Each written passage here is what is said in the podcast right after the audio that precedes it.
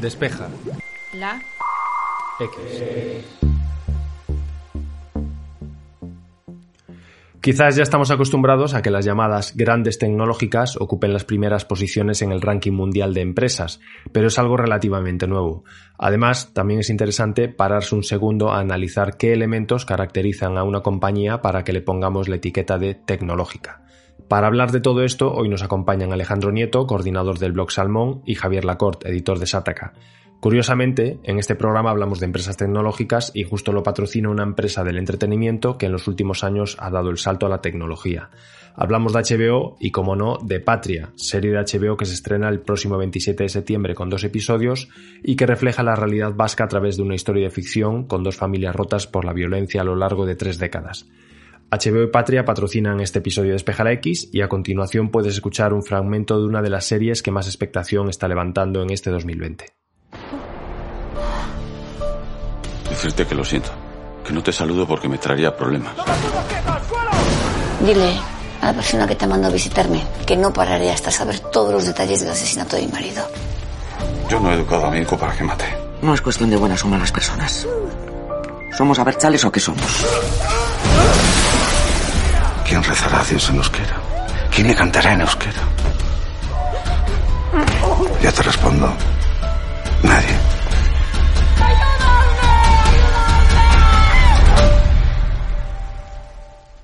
Recuerda, Patria, HBO España, el próximo 27 de septiembre. Yo soy Santi Araujo y aquí comienza un nuevo episodio de Despeja la X.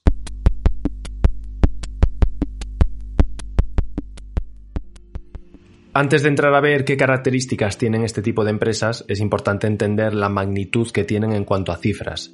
Alejandro se encarga de hacer un desglose del top 8 y nos ayuda a entender cuánto ha cambiado este podium en los últimos 15 años. El crecimiento de las empresas tecnológicas en los últimos 15 años ha sido brutal.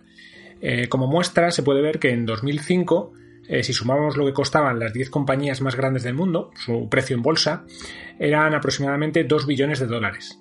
Ahora, en cambio, solo Apple vale esa cantidad. En 2005 las 10 compañías más grandes eh, eran muy variadas y solo una era tecnológica, Microsoft.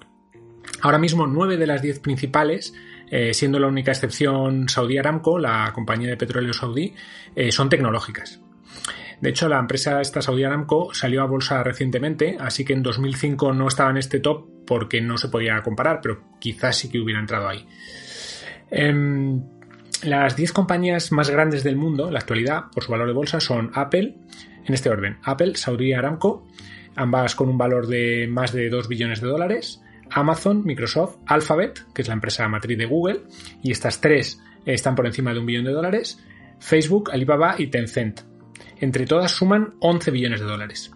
Es decir, en 15 años el valor de las 10 compañías más grandes del mundo se ha multiplicado por 5. A ver, hay que recordar que en 2005 las compañías eran otras. Eran las 10 compañías más grandes del mundo, pero eran otras. La única que coincide es Microsoft. Pero el valor eh, de, estas, de estas compañías más grandes eh, se ha multiplicado por 5. ¿Es mucho o es poco? Vamos a hacer una comparación eh, con un par de datos. Primero, la inflación. La inflación en Estados Unidos, ¿vale? Como estas compañías son, son americanas, pues es un, buen, es un buen referente. Los precios en este tiempo, en, de 2005 a 2020, han crecido un 33%. Es decir, se ha multiplicado por 1.33. Pero recordemos que el valor de estas empresas se ha multiplicado por 11. Es decir, ha crecido muchísimo más que los precios. Vale, pero quizá la inflación no es un dato suficientemente relevante. Vamos a ver el resto de compañías en bolsa, cómo han crecido. Eh, para ello vamos a ver el, índice eh, Standard Poor's 500 que agrupa a las 500 compañías más grandes de Estados Unidos. Este índice en este tiempo se ha multiplicado por 2.79, no llega ni a 3. Eh, y además hay que recordar que este índice incluye algunas de las empresas del top 10, como eh, Apple, Microsoft, Alphabet, No, otras como Saudi Aramco, que no cotiza en la bolsa americana, o las, o las eh, chinas. Así que lo que vemos es que el, el, crecimiento de las empresas más grandes del mundo ha sido muy superior a la inflación, por supuesto, y el de la bolsa en general. Y esto viene impulsado por el sector tecnológico, que se ha comido estos eh, 9 de 10 puestos de las empresas más grandes del mundo. Estamos en una era en la que la tecnología está prácticamente en todos los aspectos de nuestras vidas, así que podríamos confundirnos a la hora de catalogar a una empresa como tecnológica.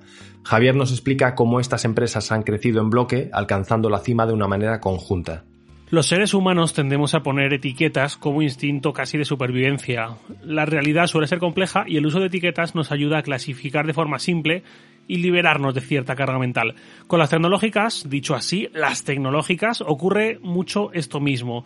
Las etiquetamos de esa forma pese a que no sean exactamente comparables, eh, ni muchísimo menos, y mm, comparten más elementos transversales que nucleares. Me explico. Lo que hace Amazon es muy diferente a lo que hace Apple, que a su vez es muy diferente a lo que hace Google y Facebook y Microsoft, e incluso podríamos hablar de Tesla si queremos para, mm, aunque bueno, aunque no esté en este ranking, en este top 8, creo que el caso de Tesla nos ayuda mucho a distinguir esta idea. Vamos a ver realmente cuál es el núcleo de cada una de estas empresas. En el caso de Apple, para mí es el diseño que luego redunda en entregar dispositivos y servicios construidos con ese epicentro. Amazon es quien ha sentado las bases del e-commerce y cómo debe ser la traslación del retail al entorno online, aunque cada vez más tiene vocación de ecosistema, pero bueno, sigue siendo un poco ese, eh, ese núcleo. Microsoft es una empresa básicamente de entornos corporativos. Hace 20, 25 años sentó las bases de la computación doméstica, pero ahora está especialmente fuerte en, este entorno profesional y en la nube. Facebook es básicamente una agencia publicitaria basada en sus propias redes sociales. Google es otra agencia publicitaria basada en servicios online de varios tipos. Alibaba es algo similar a lo que es Amazon, pero en China especialmente. Y Tencent proporciona servicios online con toda esa vocación de ecosistema muy grande, muy versátil y demás. Y antes comentaba también lo de meter a Tesla un poco, eh, que aunque no esté en este ranking, creo que es muy evidente, porque no deja de ser un fabricante de vehículos. También tiene paneles solares, también tiene baterías y todo esto, pero esencialmente es una empresa eh, centrada en la construcción de coches. ¿Qué la hace tan diferente de tantos otros fabricantes que llevan tanto tiempo o menos tiempo también eh, en la industria fabricando otros coches?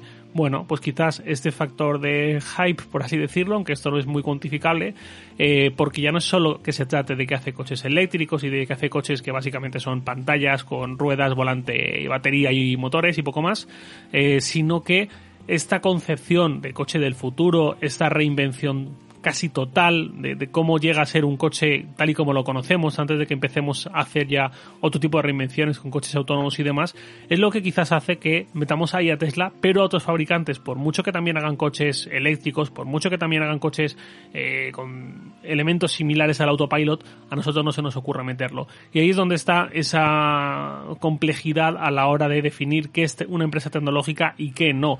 Al final, parece que la impresión que tenemos muchas veces es que si esto es lo suficientemente nuevo, si es un poco rompedor, ya encaja con tecnológica, porque luego, eh, por eso decía antes lo de que lo que comparten es más transversal que nuclear, es que todas se hacen mm, hacen uso, se apoyan en las nuevas tecnologías y demás, nuevas con muchas comillas, pero realmente se dedican a actividades muy diferentes y con enfoques muy diferentes. Para mí, una de las cosas más llamativas de este cambio, de este gráfico, de estos rankings que comentaba Alejandro, es que antes veíamos un top 8 mundial muy, muy, muy heterogéneo. Había una tecnológica, había petroleras o compañías de energía, había una financiera, estaba otra de salud, estaba otra de distribución, y ahora casi todo va a la tecnología y esto es muy llamativo porque ya no se trata simplemente de que Apple o de que Amazon hayan triunfado y hayan despuntado, sino que todo un sector es el que copa ese ranking con la excepción esta de Saudi Aramco que comentaba Alejandro eh, y eso es bastante significativo. Ahí es donde podemos ver seguramente el gran impacto que ha tenido la tecnología tal y como la conocemos desde los últimos 10, 15, 20 años en nuestras vidas, mucho, mucho, mucho más que lo que ha podido tener empresas mucho más asentadas que ya digo, mm, se han quedado atrás al menos en significancia. Thank you. Si en este episodio estamos hablando de empresas tecnológicas, queremos hacer un alto para recomendaros precisamente un podcast de esta casa que analiza la actualidad en este sector. Se llama Loop Infinito, está conducido por Javier Lacorte, sí, a quien estáis escuchando en este episodio de Espeja la X, y se publica de lunes a viernes. Podéis encontrarlo en vuestra plataforma de podcast favorita y a continuación os dejamos con un fragmento de un episodio publicado esta semana con las directrices de la App Store que contemplan la llegada de juegos en streaming como protagonistas. Y otra cosa más, Apple puede acabar ganándose una fama de empresa trasnochada si el mensaje que llega al final a la calle, al usuario final, es que en Android puede tener juegos en la nube, pero en iPhone no, porque es que Apple no deja, así a seca, sin más contexto. Estamos viendo clarísimamente que eso es el futuro inmediato del videojuego, la democratización en cierto sentido. Ya no hay una barrera de acceso en cuanto a consola o PC o móvil potente, ya solo necesitas una buena conexión. Y en cuanto a la ubicuidad del juego, más de lo mismo. Ya no tenemos que estar pegados a una consola para poder jugar a este tipo de videojuegos, o ya no tenemos que pelearnos con los servicios estos de uso en remoto de nuestra propia consola que funciona de aquella manera. Ahora podemos jugar a Destiny 2 desde cualquier parte prácticamente, y cuando llegue el 5G ni hablemos.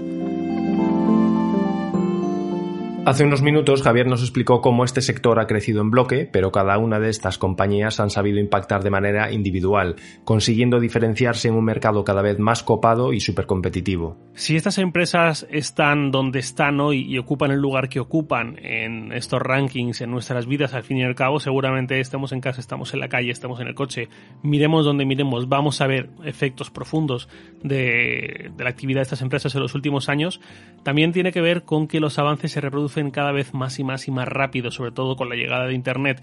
Eh, hay un, algo que creo que es bastante habitual, que dice la gente mayor, que es que el mundo va muy rápido, va demasiado rápido, eh, y no lo dicen sin razón. Hay, hay una conversación así un poco recurrente, que es un medio chiste, medio en serio, Em, que habla de cuánto les ha costado a diferentes productos a lo largo de la historia llegar a cifras psicológicas como por ejemplo 50 millones de usuarios.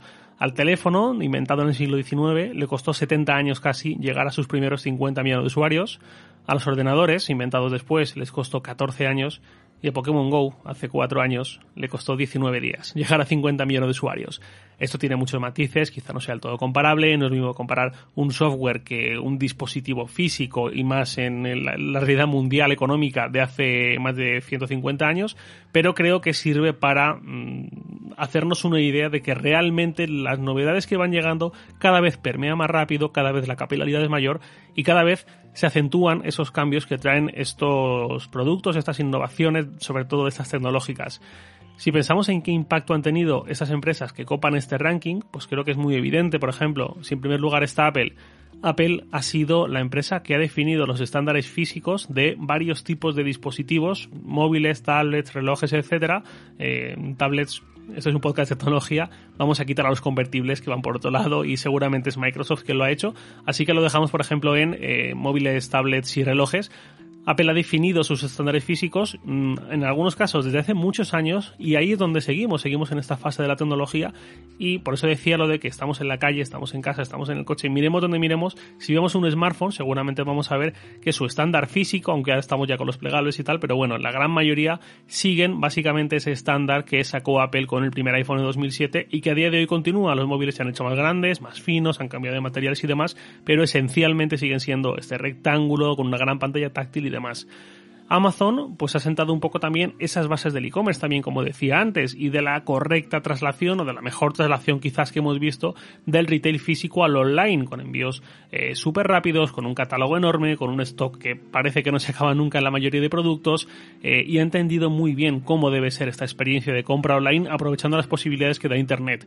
Eh, yo me acuerdo mm, de hace 15, de hace 20 años, como era la experiencia, por ejemplo, de comprar muebles, mm, cuando no había apenas oferta en Internet y había que ir a comercios físicos y demás, y era muy habitual que te dijesen cosas como, eh, venga, pues te quedas este mueble, estupendo, fírmame aquí, en unos dos meses te va a llegar, ya te llamaré.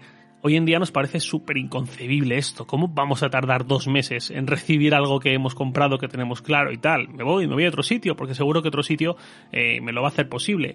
Y aquí es donde creo que también entra Amazon en esta super eficiencia, en esta capacidad de distribuir productos de muchísimos tipos, stocks enormes, en 24, 48, 72 horas en la gran mayoría de los casos.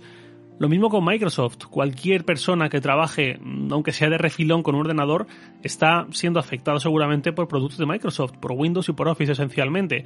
Y eh, conforme más vamos subiendo en el escalafón este de empleos de oficina, más vamos a ver los, los efectos que ha tenido Microsoft en su oficio y al final en su vida. De Alphabet casi que ni hablamos. ¿Quién no ha usado nunca ningún servicio de Google? O mejor dicho, incluso, ¿quién en 2020 no usa ningún servicio de Google, ni uno solo. Es que prácticamente ni aunque queramos, ni aunque haya algún activista anti-Google que busca con Bing o con DuckDuckGo y que tiene un correo de, One, de Microsoft, por decir algo, en vez de con Google y tal, es que luego va a pasar por los servidores de Google una y otra vez y para muchos productos incluso y en ciertas ocasiones en entornos corporativos va a tener que pasar por eh, los servicios en la nube de Google sí o sí.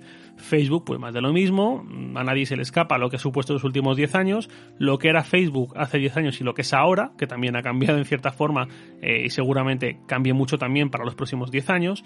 Y en el caso de Alibaba y Tencent pues bueno, sus efectos quizás sean más notables en el mercado asiático que en el nuestro, pero más de lo mismo. El impacto de estas empresas es tan enorme, tan capilar, que seguramente lo que les ha elevado a donde están.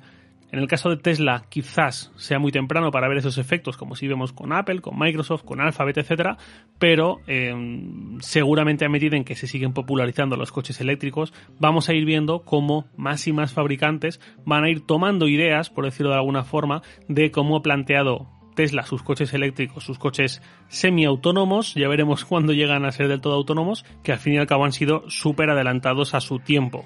es decir, el Tesla Model S parece mentira que se presentase en 2012. Si vemos seguramente cómo estaban el resto de fabricantes de coches y qué es lo que estaban haciendo en 2012, que parece que ha pasado una eternidad, el Model S es que era pues seguramente un equivalente a lo que fue el iPhone de 2007 o algo así. Ya hemos comprobado lo mucho que ha cambiado este ranking en los últimos 15 años y Alejandro nos ayuda a imaginar qué empresas podrían ocupar estas posiciones dentro de otros 15 años. ¿Cuáles serán las 10 compañías más grandes del mundo dentro de 15 años, en 2035? La experiencia nos dice que mirar al pasado no es muy buena idea. En 2005 yo creo que nadie había predicho la situación en la que nos encontramos pero la verdad es que la tendencia reciente nos dice que las tecnológicas consiguen escalar eh, mucho más rápido su negocio que otras empresas más tradicionales y por tanto ganan tamaño de forma más eficiente y rápida. Así que mm, podemos apostar porque habrá unas cuantas empresas tecnológicas en el top 10. Eso sí, podría haber algunos cambios. Em, en los próximos años va a haber una revolución energética y habrá dos tipos de empresas eh, que ahora mismo se han quedado un poco descolgadas del top 10, que son las energéticas y las automovilísticas. Es cierto que, eh, que sigue habiendo una empresa energética, Saudi Aramco, que está en el top 10, de hecho es la, número 2, eh, pero en 2005 estaban ExxonMobil, BP y Shell, tres empresas energéticas principalmente petroleras, ¿no? Y Saudi Aramco no estaba en bolsa y si hubiera estado seguramente también habría estado en ese, top 10. Ahora solo queda Saudi Aramco y bueno, la tendencia parece decirnos que dentro de 15 años quizá no haya empresas petroleras que estén en ese top 10 porque el petróleo perderá parte de la relevancia que tiene en el mundo actual.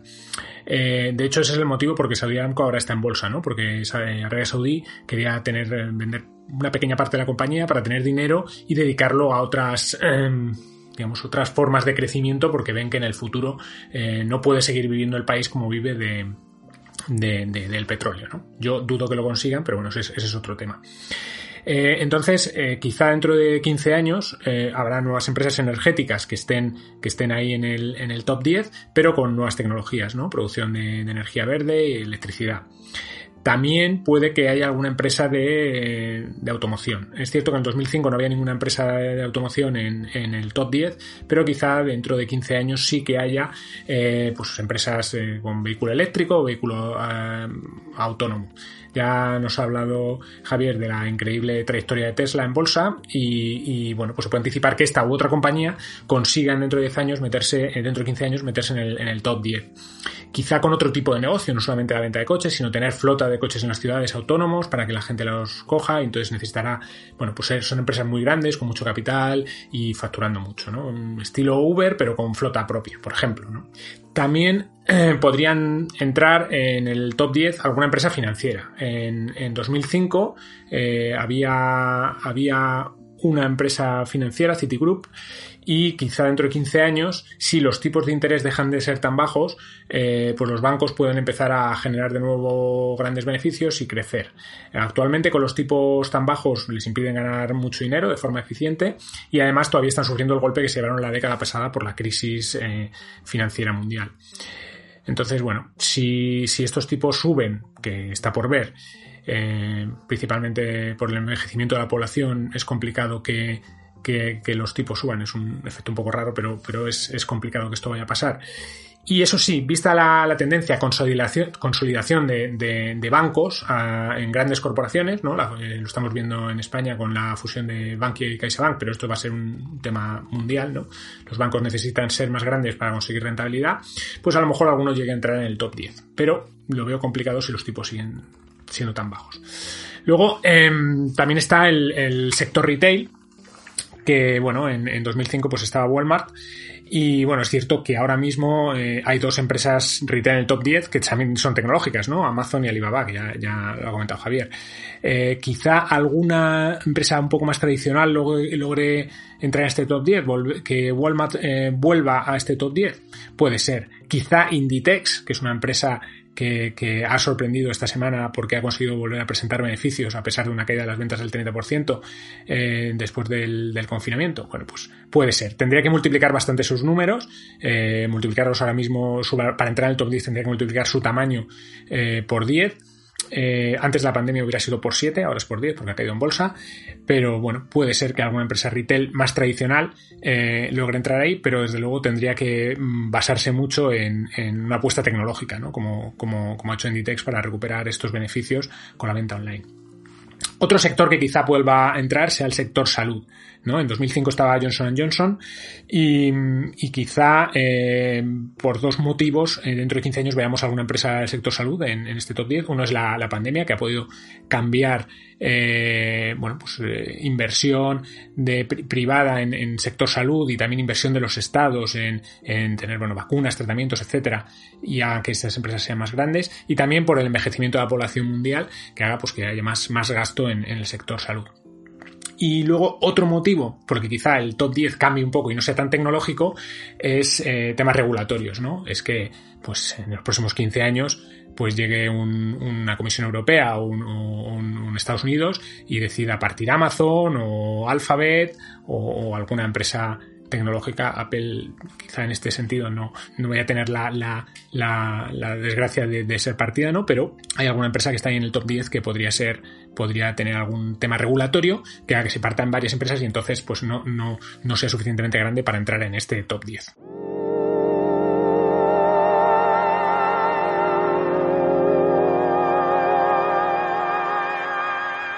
En este episodio ha quedado muy claro que las empresas tecnológicas han dado un salto gigantesco en los últimos 15 años. Aquí voy a dejar un dato, Sataka se lanzó en 2004, hace 16 años. Podría hacer un chiste insinuando que somos responsables del crecimiento de este sector, pero es demasiado malo hasta para nuestras clásicas despedidas. Lo que sí puedo decir es que ojalá dentro de 15 años sigamos informando de todos los cambios apasionantes que nos esperan a la vuelta de la esquina. Por esto mismo, desde ya comenzamos a preparar el episodio de la semana que viene, en el que contaremos con un nuevo tema y nuevos invitados. Como siempre queremos dar las gracias a todos los que habéis dedicado un minuto de vuestro tiempo a puntuarnos positivamente en iTunes, ya que ese pequeño gesto nos ayuda a llegar a muchísima más gente. Desde aquí te deseamos que pases una feliz semana y hasta el jueves que viene.